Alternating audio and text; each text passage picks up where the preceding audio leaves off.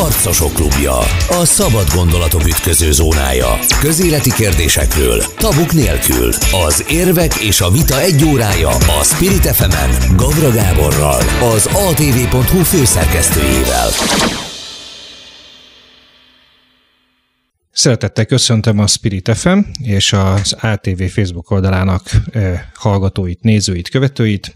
Én Gavra Gábor vagyok, ez itt a Harcosok Klubja külön kiadása a Spirit FM-en és az ATV Facebook oldalán. Mai vendégünk pedig Schneider Tamás, Jó napot aki kívánok. a legutóbbi időkig az országgyűlés alelnöke volt, egy kicsit, kicsit korábban a Jobbiknak az elnöke volt két éven keresztül, és most pedig mától pedig a, a Parlament Törvényalkotási Bizottságának a tagja független képviselőként. Ön elég viharosan, de kívülálló számára némileg váratlanul távozott a, a Jobbik frakciójából néhány hete, és akkor azt mondta, hogy a pártból nem fog kilépni, sőt, még talán olyat is mondott, hogy, hogy arra vár, hogy kizárják, ha jól emlékszem, az azonnalinak mondott egy ilyet. Történt azóta ebben az ügyben valami? Az a helyzet, hogy nem tudom, mert már nem úgy működik, mint régen a pártunk, és nem nagyon kapnak értesítést azok a tagok, akiket esetleg kizárnak, vagy bármilyen etikai eljárás indulna velük szemben. Úgyhogy annyit tudok, hogy a jobbikos e-mail címet megszüntették, ami elméletileg csak akkor lehetséges, ha kizárnak a párt soraiból, de erről viszont nem kaptam értesítést. Én ezen már nem csodálkozok, úgyhogy nem tudom, hogy most pártag vagyok, vagy pedig nem. Ön, ön, ön elengedte ezt a jobbik történetet, tehát ha jól, jól értettem az utóbbi időben adott nyilatkozatait, Facebook bejegyzéseit, és kiemelten ezt, a, ezt a, az azonnalinak adott interjúját, amit már idéztem, akkor én azért úgy látom, hogy ön már arról, hogy a, a jobbikba önnek legyen visszaútja, arról letett. Ezt, ezt jól látom, nem? Én nagyon szomorúan vettem tudomásul azt, hogy végül is ezt a döntést meg kellett hoznom, és hozzá kell tennem, nekem is váratlan volt a helyzet, hiszen nem volt semmilyen különösebb előszele annak, hogy napok alatt, egy-két hét alatt A döntés alatt a, a frakcióból való kilépést érti, ugye? Így Tehát van, így van. Tehát az, hogy kizárjanak a frakcióból, visszahívjanak az országgyűlés alelnöki pozíciójából, az azért összességében mégiscsak egy villámcsapásként érte az embert. Úgyhogy nem volt sok időm mindent átrágni és mindent átgondolni, de ugye nem csak ellenem indultak el ezek az eljárások. Tehát itt már négy hónapja, vagy most már lassan öt hónapja folyamatosak a megmagyarázhatatlan kirúgások, te, tevékenységek. Bocsánat, a kívülálló ugye Vargada Andrának és önnek az esetét látja, és volt azért néhány kilépés a, a, a, az elmúlt időszakban a Jobbikból, illetve a Jobbik frakciójából, de kirúgások alatt kitért, tehát pedig országosan ismert szereplőkre próbálok rákérdezni. Én inkább háttéremberekről Háttér... beszélek, akár sajtókommunikáció területén lévő, azok az emberek, akik végül is Jakab Péternek egyébként a közvetlen munkatársai voltak végig, és rengeteg, rengeteget segítettek az ő munkásságában, illetve olyanok, akik tartották a értelmiségi holdudvarral a kapcsolatot, méghozzá nagyon magas színvonalon, erre azért büszke volt a Jobbik hosszú időn keresztül, most már évek óta, hogy komoly személyiségek jöttek el egy-egy ilyen találkozóra. Tehát itt elsősorban olyan háttérembereket és olyan másodvonalbeli jobbikos politikusokat értek, akik volt országgyűlési képviselők voltak, két évvel ezelőtt még országgyűlési képviselők voltak, volt, aki most még szakértői tevékenységet is végzett, méghozzá komoly szakértői tevékenységet. Tud, tudna példát mondani? Hát például Sebestyén, Vágó Sebestyén képviselőtársam, aki a gyermekvédelem területén komoly szakember, és nagyon jól és profi módon végezte egyébként az országgyűlésbe a munkáját ezen a területen. És őket, őket, vagy akár konkrétan őt milyen indokkal bocsátott Nincs el? indok, nincs indok. Tehát indok, indok nélkül. Ez azért is volt érdekes, mert most ugye éppen az öregbefogadási törvény tárgyalja a parlament, és mint szociális területtel foglalkozóhoz hozzám került volna ez a törvényjavaslat, és felhívtam a Vágó Sebestyént, hogy akkor még segítsen ebben a munkában, készüljünk fel a törvényjavaslatra, és akkor mondta, hogy hát őt már nem foglalkoztatja Jobbik. Három nappal előtte szóltak, hogy lejárt a szerződése, hogy ne számítson már semmi jóra, úgyhogy egyébként azért van három gyereke, tehát azért megjegyzem, hogy vannak bizonyos humanitárs dolgok, amiket szerintem be kéne tartani bárkinek Magyarországon. Azt is mondta, hogy öntől senki nem kérte vissza a mandátumát, hogy ezt szintén Igen. az azonnal mondta, azóta se történt ilyen, nem. hogy készüljetek. Arról nem arról nem gondolt, hogy önként visszaadja? Hát egyrészt azt látni kell, hogy nekem most elképesztő magas a respektem minden parlamenti képviselő, minden parlamenti pártnál, talán csak a jobbik vezetését kivéve, hiszen arra nem volt még példa a Magyarországgyűlésben, hogy valaki önként visszaadja az országgyűlés alelnöki pozícióját, ami az egyik legmagasabb méltóság Magyarországon, és én ezt megtettem annak tudatában is, hogy értelemszerűen a jövedelmem fele, akkorára csökken, és rengeteg egyéb dologtól is természetesen elesik az ember a lelkiismeretemre hivatkozva. Én úgy gondolom, hogy ez már önmagában ritka a politika világába. Az pedig, hogy a Jobbik ilyen mértékben megváltozott, az azért, hogy mondjam, egyértelműen azt mutatja, hogy vissza kellene találni néhány dologhoz, ami, ami még egy 4-5-6 hónap ezelőtt a terveink között szerepelt. És én szeretném, hogyha... Mire gondol konkrétan? Én arra gondolok, hogy egy olyan ö, jobboldali, nemzeti, konzervatív típusú pártot működtetni, amelyik természetesen szociálisan érzékeny, hiszen ennek a motorja én voltam a Jobbikban, hiszen az első ciklusban a Szociális Bizottság elnöke voltam, és hát mondhatom azt talán kicsit szerénytelenül, hogy az, hogy a Jobbik szociális irányba fordult el, az azt azért döntő mértékben hozzám is köthető pártom belül is. Én foglalkoztam ezzel, hozzá kell tennem, már előtte, mint országgyűlésbe kerültem a szociális kérdésekkel, már mint önkormányzati képviselő is, meg egyébként is érzékeny érint önmagában is ez a téma, és a tanulmányaimat is igyekeztem ilyen irányban folytatni.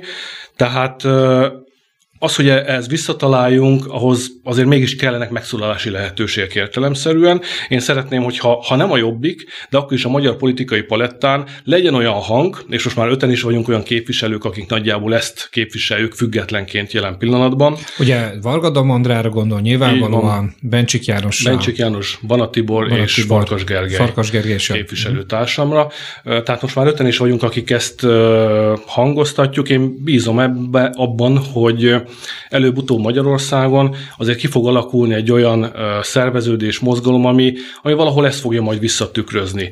És ez nem azt jelenti, hogy én... De ezt, ha jól értem, akkor erre, erre egy ilyen mozgalomra vonatkozóan önöknek egészen konkrét terveik vannak. Nincsenek konkrét terveink, ezt azért mindenképp el kell mondanom, nem, hiszen egyrészt tényleg váratlanul ért az, hogy ilyen gyorsan megváltozik a pártnak a kommunikációja elsősorban, meg hát a belső kohéziója a, a, a mozgalmunknak. Ezért nem mondhatom azt, hogy tervek volnának, és én nem is nagyon akarok tervezni, hozzá kell tennem. Én azt szeretném, hogyha új szereplők lépnének be. És ezeket az új szereplőket persze minimálisan, ha kell, szükséges, akkor az ember próbálja támogatni, segíteni, de mindenképp le szeretném szögezni, hogy nem ilyen megélhetési politikusként próbálném, próbálnám magamat átmenteni bárhova is. Nekem nincs erre szükségem, hál' Istennek, megélek én a politika nélkül is, szerencsére. Úgyhogy, de, de viszont azt szeretném, hogyha két év múlva, négy év múlva, vagy akár tíz év múlva lenne olyan politikai párt a palettán, amelyikre érdemes szavaznom, amelyikre jó szívvel oda teltem az X-et.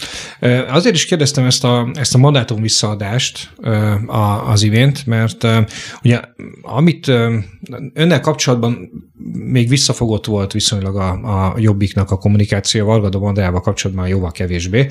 E, ott aztán a bestelenségtől kezdve nagyon sok minden előkerült, hogy, e, hogy nagyon e, furcsa volt azt látni kívülállóként, hogy körülbelül olyan dolgokat kapnak meg önök, vagy önök közül is inkább Vargadom Andrea a, a pártjuknak a vezetésétől, amit nagyjából az ön által és Gyöngyösi Márton által vezetett pártvezetés mondott két éve mondjuk Dúró Dórára, akit kizártak, és akkor ugye utána ott is a, a becsülettől a Szent Koronáig mindenféle dolgok előbukkantak. Hogy, hogy, hogy mi a különbség a két eset? Tehát, tehát az, azt, azt el lehet mondani, hogy mondjuk Dúró Dórától Fülöp Erikig a 2018-ban kilépettek, kizártak, stb. Ők, ők, ők miért árulók, önök pedig miért a, a, az, az jobbik eredeti eszmélyiségének a fákja vívői?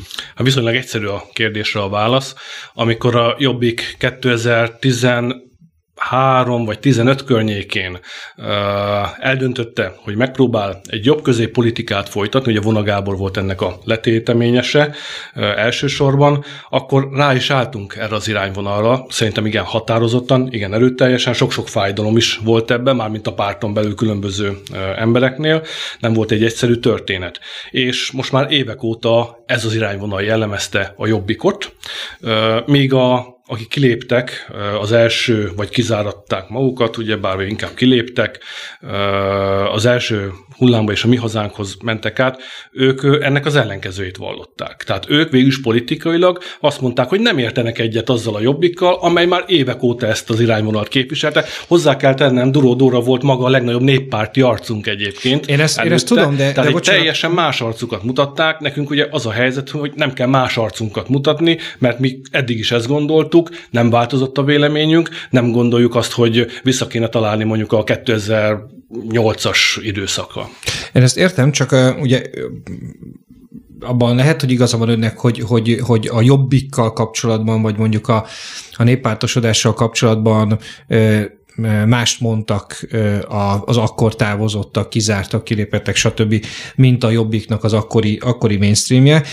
De hát egyrészt ugye a Toroszkai László például konkrétan azt mondta, hogy, hogy ő aztán teljesen néppárti, mert ő kapott 100%-ot a ásott halmon annak idején, tehát a dk a is rászavaztak, a, rászavaztak a, a faluban. Másrészt pedig viszont ugye, amit, amit akkor az önök szemére hánytak, hogy gyakorlatilag beviszik Gyurcsány Ferenc pártja alá a jobbikót. Hát önök most ezt mondják Jakab Péterre, tehát nem lehet az, hogy, hogy, hogy valamit, valamit mondjuk az önök alatt most a 18-20 közötti jobbik pártvezetést értem, hogy, hogy valamit mégis rosszul láttak a, hogy mondjam, a magyar politika dinamikájába? Tehát én nem azt állítom, hogy, hogy önök látták előre azt, ami most bekövetkezett a jobbikban, hanem pont azt, hogy lehet, hogy lehet, hogy mondjuk az egyik oldalon a Jakab Péter, a másik oldalon meg mondjuk a toroszkaiék látják jól, hogy itt két tömb van, és nincs közte helye centrumnak. Nem hiszem. Akkor azért nem kapott volna több mint egy milliónyi szavazatot, ugye bár a Jobbik 2018-ban, amikor azért egy centrum politikát folytatott. Én nem, nem, nem így látom ezt a helyzetet, sokkal inkább azt érzem, hogy a Torockaiék idejében, tehát ott, ott volt egy kommunikációs kettőség, hogy nagyon egyszerűen fogalmazok. Torockai László, ahogy ön is mondta, gyakorlatilag a DK-val együtt szövetkezve indult a polgármesteri választás, és ő volt az első olyan politikus a Jobbik részéről, aki a DK-val ö, közösen nyerte meg a polgármesteri tisztséget. Aztán mit ad Isten? Elveszít egy választást, belső választást, és teljesen az ellenkezőjét vallja annak, mint amit egyébként ő előtte ö, hangoztatott. Ez pontosan mutatja azt az Hát hogy mondjam, De hogy kicsit mondjam, kívül, a kívül, kívülállóként a toroszkainak az, az, az, az imázsa az egyáltalán, tehát ahhoz képest tőlem, én nem lát, látszott mondjuk a Jobbik akkori politikáját figyelőként, hogy, hogy ez egy ilyen valamiféle 180 fokos fordulat lenne. Hát ő azért a radikális arca volt a Jobbiknak korábban, és feltételezem, hogy a, a Vona Gábor ezért kérte fel 16-ban a lelnöknek, gondolom én. Igen. Én ezt nem vallom, nem, nem mondom azt, hogy nem így volt természetesen, de ettől függetlenül mindenképp szeretném jelzni, hogy amikor azzal vádoltak minket, hogy Gyurcsány Ferenc hez visszük a jobbikot, ugye bár De 18 hát és, és 2020 között, ez azért nem volt igaz. Az más kérdés, hogy már mi történt, mert egyet azért lássunk, hogyha a jobbik a együttműködésben nem szerepel a ellenzéki együttműködésben, akkor teljesen egyértelmű, hogy nincsenek azok az önkormányzati sikerek, amiket most elértünk. És az is jól látszott, és ez én egy nagyon komoly eredménynek éreztem a saját munkásságom idején, hogy az önkormányzati választásokra a Jobbik önmagában is megerősödött, legalábbis egy 10-12 százalékos tartományba került a szavazatok alapján, tehát azért mégis egy hát az LP választáshoz képest mindenképpen. Mindenképp, mindenképpen egyértelmű, és azért én azt mondom, hogy azok után, ami történt a Jobbikkal az előtte lévő egy-másfél évben, ezt én komoly eredménynek értem. Tehát tulajdonképpen az önkormányzati választásokra stabilizálódott egy Jobbik, amely már képes lett volna arra, hogy önmaga is alakítsa a politikát, hogy így fogalmazzak, és adott esetben, amit mi nem szeretnénk mondjuk Gyurcsány Ferenc részéről, vagy a DK részéről, vagy olyan programpontjaik vannak, amiket mi nem tudunk támogatni, azokat majd valamikor egy tárgyalás során az erőnknél is fogva vissza tudjuk verni, hogy így fogalmazzak nagyon egyszerűen. Erre készen állt a párt, mert volt, volt már akkor ereje az, az ősz folyamán. Most sajnos, ugye itt többen is elmondtak, épp Vona Gábor is írta, és még SMS-t is erről egy rövidet, hogy most viszont annyira meggyengült a jobbik, hogy hát el kell mondani, hogy képtelen lesz már arra a feladatra, amire még én legalábbis szántam, vagy az akkori elnökség, sokan mások is, és bizony nagy az esély annak, hogy nem sok szava lesz az következő ellenzéki együttműködésben. Beszéljünk erről, de még egy pillanatra kanyarodjunk vissza az őszi önkormányzati választásokhoz. Gyakorlatilag azt lehet mondani, hogy önnek ez volt az utolsó nagy ö, ö, projektje a jobb, hogyha lehet ezt projektnek nevezni a, a jobbik élén. Ugye mondta ön ezt, hogy ilyen 10-12 százalékos sába, az egyébként ennél lényegesen gyengébb EP választás után vissza tornázta magát a jobbik. Ugye ott volt egy másik érdekes, és itt rákanyarodhatunk vonagába, Gábornak a, a bejegyzésére is. Volt egy másik érdekes jelenség, hogy maga az ellenzék azokban a megyékben, ahol a Jobbik nem az összefogás részeként indult, hanem önállóan, azt hiszem talán ki lehet jelenteni, hogy jobb eredményt ért el, mint ahol teljes közös listán Igen. indultak a megyei közgyűlésekben. De ugye a, a, az országgyűlési választásnál van egy olyan, most ezt persze nehéz megmondani, hogy választói nyomás vagy értelmiségi nyomás a, az ellenzéki pártok felé, hogy, hogy hát itt mindenkinek közösen kell indulnia teljesen. Azt hogy látja, hogy, hogy, hogy, hogy egy lista lesz, vagy két lista lesz, és hogyha két lista lesz, akkor a Jobbik kivel lesz közös listán. Ha pedig egy lista lesz, akkor az, azt, hogy mondjam, a mai erőviszonyok alapján a, a, a DK-n kívül vezetheti-e más Nehéz kérdés, és ugye nincs is már rá óriási nagy befolyásom, hogy egy vagy két lista legyen. Én határozottan a, nem hogy kettő, én a három lista mellett álltam volna Hogy ki. nézett volna ki ez a három lista? Ez lett volna egy mondjuk úgy, hogy egy liberálisabb, vagy nemzeti liberális, amit mondjuk a Momentum alkot, hogy így fogalmazzak, lett volna egy nemzeti konzervatív rész, és lett volna egy a régi baloldali pártokból A nemzeti rész. konzervatív, az ön a nemzeti konzervatívnak nevezett rész, az ki, ki alkotta volna? Az legnagyobb részt a jobbik, de azért a LMP-t ö, is olyan politikai szerveződésnek tartom, amely körülbelül a Momentum és a Jobbik között foglal helyet. Programalkotásban, politikai kommunikációban, tehát én őket is, hogy úgy fogalmazzak, azért egy lehetséges partnerként tekintettem ebben a folyamatban. Tehát, hogyha ez a három, mert, mert hogyha azt nézzük, hogy a választók hogy fognak legszívesebben szavazni a listákra, azért csak úgy, hogyha a saját szájuk íz, ízének megfelelően is tudnak válogatni. Ugye erre mondja, azt, lista. erre mondja azt a Gyurcsány Ferenc, hogy, hogy egy, egy, egy, egy, egy választási kampányban, hogyha kettő vagy több ellenzéki lista van, akkor automatikusan az ellenzéken belüli versengés fogja meghatározni a kampány egy jelentős részét. Ettől nem, lehet, nem tart? Hát legyen ellenzéki versengés, hát ez egy nagyon jó dolog. Hát pont akkor lehet több szavazatot szerezni. Hogyha még inkább rá van kényszerülve mondjuk a régi baloldali pártok, hogy jó programot alkossanak, ugyanúgy mondjuk a másik listán szereplők is, ők is egy még inkább jó programot alkosnak. Én pont azt látom, hogy az egy lista amellett, hogy sok szavazót el fog tántorítani attól, hogy rászavazzanak az egy listára. Ez a sok persze nem olyan rengeteg, elég csak 5% de hát egy 5% bőven elegendő ahhoz, hogy már a jelenlegi kormánypárt győzzön. Tehát, hogyha ha, ha egy lista lesz, akkor az el is kényelmesíti a pártokat, hozzá kell tennem. Tehát én attól tartok, akár a én volt pártom ö, esetében is, hogy bizonyos szempontból kényelmesít teszi a vezetőséget, majd felkerünk a listára, ö, és akkor onnantól kezdve nem kell nekünk túl sokat foglalkozni ezzel a kérdéssel. Ez szerintem sokkal nagyobb veszély, mert én, hát Török Gábor épp nemrég hallgattam az ATV-n, és mélyen egyet tudok érteni vele, hogy azért az ellenzék jelen pillanatban globálisan nézve, hát eléggé, hogy mondjam, a gyenge arcát mutatja minden területen, és ami szerintem a leggyengébb, és én mindig ezen szerettem volna saját magunk között is változtatni, a Jobbikon belül is, hogy dolgozni kell. Dolgozni kell. Az ellenzék... De hát Péter is ezt mondja. Hát Teljesítménye, igen, és munka. meg kell nézni a munkáját, vagy mások munkáját. Tehát én azért, hogyha valaki követi az embereknek a tevékenységét, nem nehéz ma már a Facebookon, az Instagramon követni egy politikusnak a munkásságát, akkor és azt jól elemzi, akkor meg lehet nézni, hogy ki hány helyre ment el. Kérem szépen, ellenzéki politikusok nem járják az országot.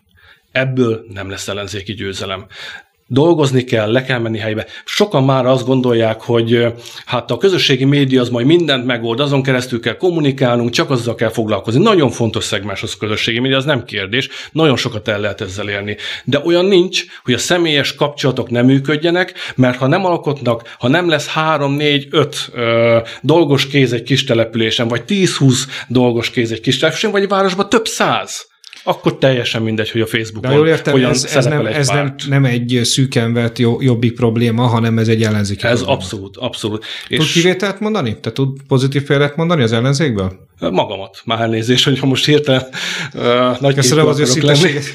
Uh, hát az biztos, hogy én személy szerint uh, nem tudom, hogy van-e még olyan politikus, aki többet járta az országot mondjuk az elmúlt tíz évben, mint amennyit én. Amikor a Jobbiknak is például az elnöke lettem, úgy tudtam egybe tartani a Jobbikot, hogy mind a 106 választókerületbe elmentem. Iszonyú sok munka volt. Sokszor jött az a támadás, hogy hát keveset vagyok az ATV-n, vagy éppenséggel más csatornákon, de hát el kellett menni az emberekhez, kommunikálni kellett velük, el kellett mondani személyesen, hogy miről van szó, és annak a 40-50 embernek, aki eljött egy ilyen találkozóra, annak bizony szükséges volt. És így, így, így történt az meg, hogy az önkormányzati választásra össze tudtuk szedni magunkat, volt elég aktív tagunk ott, ahol elindultunk, és sokkal nagyobb aktivitással tudtunk dolgozni. De ez még a saját pártomon belül is kevés ember volt, aki ezt a tevékenységet folytatta, hozzá kell tennem azért vonagából is rengeteget dolgozott ugye ilyen téren is, ő azért sok tekintetben nyilván kimagaslik, és persze lehetne még mondani jó pár politikus, de hát ha én most nézem a politikusoknak a tevékenységét, ellenzéki politikusoknak, akkor ez a nullával konvergál igazából, és nézzük meg a kormánypártnak a tevékenységét, a képviselőik mindenhol ott vannak. Legyen az most csak egy útátadás, ugye bár, vagy egy földutat átadnak, akkor is meglátjuk őket, de tartanak lakossági fórumokat, ez is az egyik fontos dolog, és hogyha a kormánypárt tudja, hogy ez fontos dolog, aki pedig milyen jó pozícióban övi a médiának a jelentős része, stb. stb., akkor az ellenzék miért nem tudja? Azt elmondta, hogy ön ideális esetben hány ellenzéki listát tartana jónak. Hány lesz ön szerint? Mi a reális? Én még bízok a kettőben. Három már szerintem A kettő az, nem az, az, az Jobbik, Momentum, LMP az egyik, és... Még erre, még erre talán volna egy kevés esély, nem tudom megmondani, nem akarok most én ebbe belebocsátkozni, de én örülnék, hogyha ez lenne, mert szerintem sokkal több szavazót vonzana a listákon is, de nem csak a listákon, lehet, hogy az egyéni körzetekben is. Ön azt mondta, hogy nem, nem függ egzisztenciálisan a politikától. 2022-ben befejezi, vagy, vagy, vagy indulna? Attól függ, hogy a politikai helyzet hogy fog változni. Nyilván az is kérdés, hogy egy lista, két lista, milyen listák lesznek, ugye bár ezek is eldönthetik ezt a kérdést.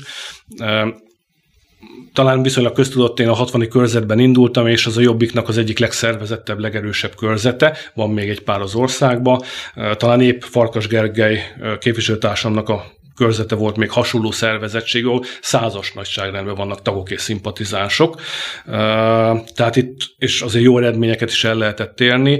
Tehát, hogyha arról van szó, én elindulok egyéniben, szívesen már csak azért is, hogy segítsek egy ellenzéki együttműködés, és hogyha nincsen más, aki ott helyben nálam jobban tudna teljesíteni. Azt azért látni kell, hogy egy regnáló országgyűlési képviselőnek azért rengeteg lehetősége van, hogy jó eredményt érjen el egy országgyűlési egyéni körzetben, és itt most nem csak a személyes megszólalásainak a lehetőségét veszem alapul, meg nem csak esetleg azt a rutint, amivel rendelkezik, ami ugyancsak nem áll sok esetben a politikában, hanem a pénzügyi lehetősége is jóval tágabbak természetesen, irodát tud fenntartani, ezeket most nem akarom sorolni, amiket, amiket mondjuk egy átlag jelölt nem biztos, hogy tud biztosítani.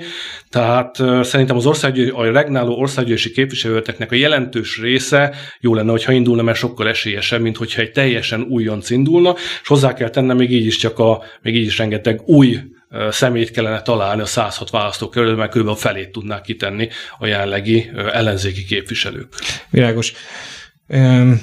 Sokszor szóba került már, a, a, de főként az önökkel szembeni támadásokban, és akkor most rá is kérdezek, hogy, hogy ugye Ungár Péternek a neve. Milyen, tehát, hogy mondjam, milyen, milyen ö, politikai ö, kapcsolatban vannak önök? Van, van valami közük az LMP-hez? Tartanak-e az LMP felé? Akarnak-e lmp színekben indulni, mik, mik, mik, van, van, van-e bármi, bármi, ugye azon túl, hogy a, hogy mondjam, a jelenlegi jobbikos pártvezetéshez kapcsolódó orgánumokban, fórumokon gyakran előkerül ez a vád. Vannak-e önök bármilyen kapcsolatban az Ungár Péterre? Hát az egyik mélypont az elmúlt pár napban, egy-két hétben ez az ungáros sztori volt, amikor gyakorlatilag sorossal egy szintre vitték le, egy ilyen típusú összeesküvést küldtek ki a tagságnak, egy, ugye egy levélt, azt hiszem, hogy a médiában is megjelent, amit amikor elolvasott az ember, akkor hát azért úgy, nem is tudom, olyan Bayer Zsolt szintjének a legaljára kellett gondolnia, hogy hogy, hogy hogy lehet egy ilyet kiküldeni a tagságnak, és ilyen dolgokat megfogalmazni. Tényleg a Jobbiknak Ungár Péter lett a saját sorosa. Ez számomra intellektuális, intellektuálisan is azért fájdalmas volt. Én egyszer beszéltem Ungár Péterrel hosszabban, szerintem egy három órát egész életemben, úgyhogy rendkívüli kapcsolatom nincsen Ungár Péterrel, bár a telefonja megvan nálam is, mint ahogy az majd rengeteg ellenzéki képviselőjé. Én úgy gondolom, hogy kellett egy mumus, mint ahogy a Fidesznek is kellett soros, most megkapta a Jobbik tagsága mi mumusunkat, rá lehet fogni uh, Ungár Péterre, hogy mi zajlik a Jobbikban, miközben ezek a belső személyi ellentétek, meg ez a, a, a kiszorítós ez csak és kizárólag a vezetésnek köszönhető, de hát nyilván nem fogja bevallani természetesen soha, hogy ez, ez, a helyzet, ez a helyzet így eszkalálódott az ő döntéseiknek a, a folyamán. Az LMP-vel egyébként én mindig szimpatizáltam, már csak a politikai programjuk is sokkal közelebb volt hozzánk, a jobbikhoz, az én gondolataimhoz is. Azért én, mm, hogy mondjam, tehát a, a, a zöld gondolatnak a jelentős része, mint parasztember és vidéki ember engem erőteljesen megfog, és szeretem a természetet, a hegyeket, stb. Sorolom. Tehát szeretném, hogyha ezt át lehetne adni az unokáinknak is. Úgyhogy ez önmagában is megfog, és az, hogy lokális gazdaságban gondolkodnak, főleg ezt még Siffer András nagyon sokszor elmondta, nagyon szépen kifejtette ezeket a gondolatokat. Ez mondhatnám azt, hogy még a mi épes gyökereimből is jön, hiszen ott is sokszor lehetett ilyeneket hallani, hasonló gazdaságpolitikai elképzeléseket, ezért én mindig is úgy, úgy tekintettem rájuk, mint egy, egy szimpatikus politikai szerveződésre, de én igazából a vezetőikkel tartottam a kapcsolatot vezetőként értelemszerűen, tehát Keresztes Lórántól és a többiekkel. Világos. És vannak közös terveik az LMP-vel? Vagy nincsenek? Most egy függetlenként igazából rendkívüli terveink nincsenek. Most nagyon képlékenyé vált a politika, azt azért látni kell. Fogalmunk sincs, hogy ki kivel, hogy tárgyal, mint tárgyal. Azt tudjuk, hogy az ellenzéki pártok nagyrészt a jobbikot kihagyva, ugye főleg a városi körzeteket ö, osztogatják, vagy próbálják tehát ez, osztogatni, ez, tehát ez már zajlik? Ez már zajlik, ez már azért a háttérben ez már folyik, de még, de még olyan látványos jelei ennek természetesen nincsenek, és ebben a jobbik nem folyik bele, mert, mert mert annyira már, hát hogy mondjam, nem is ezek a legerősebb körzetei, persze van jó néhány olyan városi körzet, ahol, ahol De mondjuk az ironikus, hogy a 2018-ban a, a, a messze legerősebb ellenzéki párt az ezek szerint 2020-ban megkerülhető egy ilyen tárgyaláson, tehát független attól, hogy persze kevésbé városi párt, mint mondjuk a Momentum, de hát azért mégiscsak a 2018-ban azért, ahogy ön is említette, hát a több mint egy millió szavazattal messze a leg, leg támogatottabb ellenzéki párt volt a Jobbik teljesen nem megkerülhető, ez teljesen egyértelmű, de a jobbikra azért nyilván úgy tekintenek értelmszerűen, hogy a vidék pártja, mert azért mégiscsak vidéken vagyunk erősebbek, és, azt, és a vidék az azért mégiscsak a Fidesz teritoriuma. Ezért azt látni kell, sajnos hozzá kell tennem így a saját volt politikai közösségem szempontjából, vagy hát már többen vagyunk kint, mint bent, tehát végülis ez az egész politikai közösség szempontjából, hogy a esélyes körzetek nagy valószínűség szerint az inkább városi körzetek, és főleg főleg budapesti körzetek, ahol a jobbiknak nyilván kevés az esélye, jóval kisebb támogatottsággal rendelkezik, de azért még mindig van támogatottsága, míg a vidéki körzetekbe lehet, hogy el tud érni a jobbikos jelölt 35-40-42 százalékot is, 40 hát százalékos eredmények is voltak, nem is egy, de mégis kevés volt a fidesz szemben, mert ott a baloldalnak már egyszerűen nem volt tartalék, hogy így fogalmazzak. Mondhatom matematikailag a saját körzetemet, elérhettem én 35 százalékot, de 8 százalékot ért el a baloldali jelölt, ezzel kifújta ellenzéki ö, számadat, és 51 néhány százalékot szerzett a Fidesz. Tehát ö, hiába szép eredmény, mégsem elegendő, és ö, én attól tartok, hogy a következő országgyűlésben ennek köszönhetően ö, hát nem lesz túl sok jobbikos, és attól tartok, hogy sokan épp erre alapoznak a vezetőségből, hogy listán bekerüljenek majd, és ezzel... Tehát ön szerint a jobbik jelenlegi vezetése egy egységes ellenzéki listára játszik most már? Egy része. Egy része. Egy Jakab része. Péter? Jakab Péter Jakab Péter nem mondanám, hogy egy listára játszik, de szerintem az ő gondolatai közt ez nagyon nincs. Nem, nem központi téma. A, a egyáltalán 2022 nem központi téma az ő gondolataiban? Hát a választás biztos, de, de nem ő intézi a, a, ezeket a kérdéseket, hogy így fogalmazzak. Tehát ő... Veszünk már arra akkor még egy picit így befejezésről, akkor ki intézi.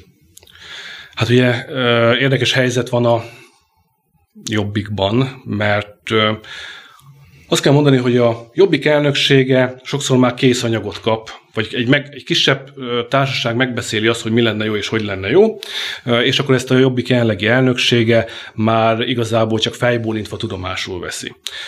Ez szokatlan, mert soha nem volt a Jobbikban, tehát azért van a Gáborat, vagy az én időszakomban is viták voltak, beszélgetések, alaposan megrágtunk sok-sok mindent, és hát engem nem egyszer leszavaztak például, tehát épp amikor a megyei listák kérdése volt, én azt mondtam, hogy külön induljunk, mert ott külön érdemes indulni, lám nekem lett igazam, de a többség végül is azt mondta, hogy induljunk néhány megyében, néhány megyében együtt.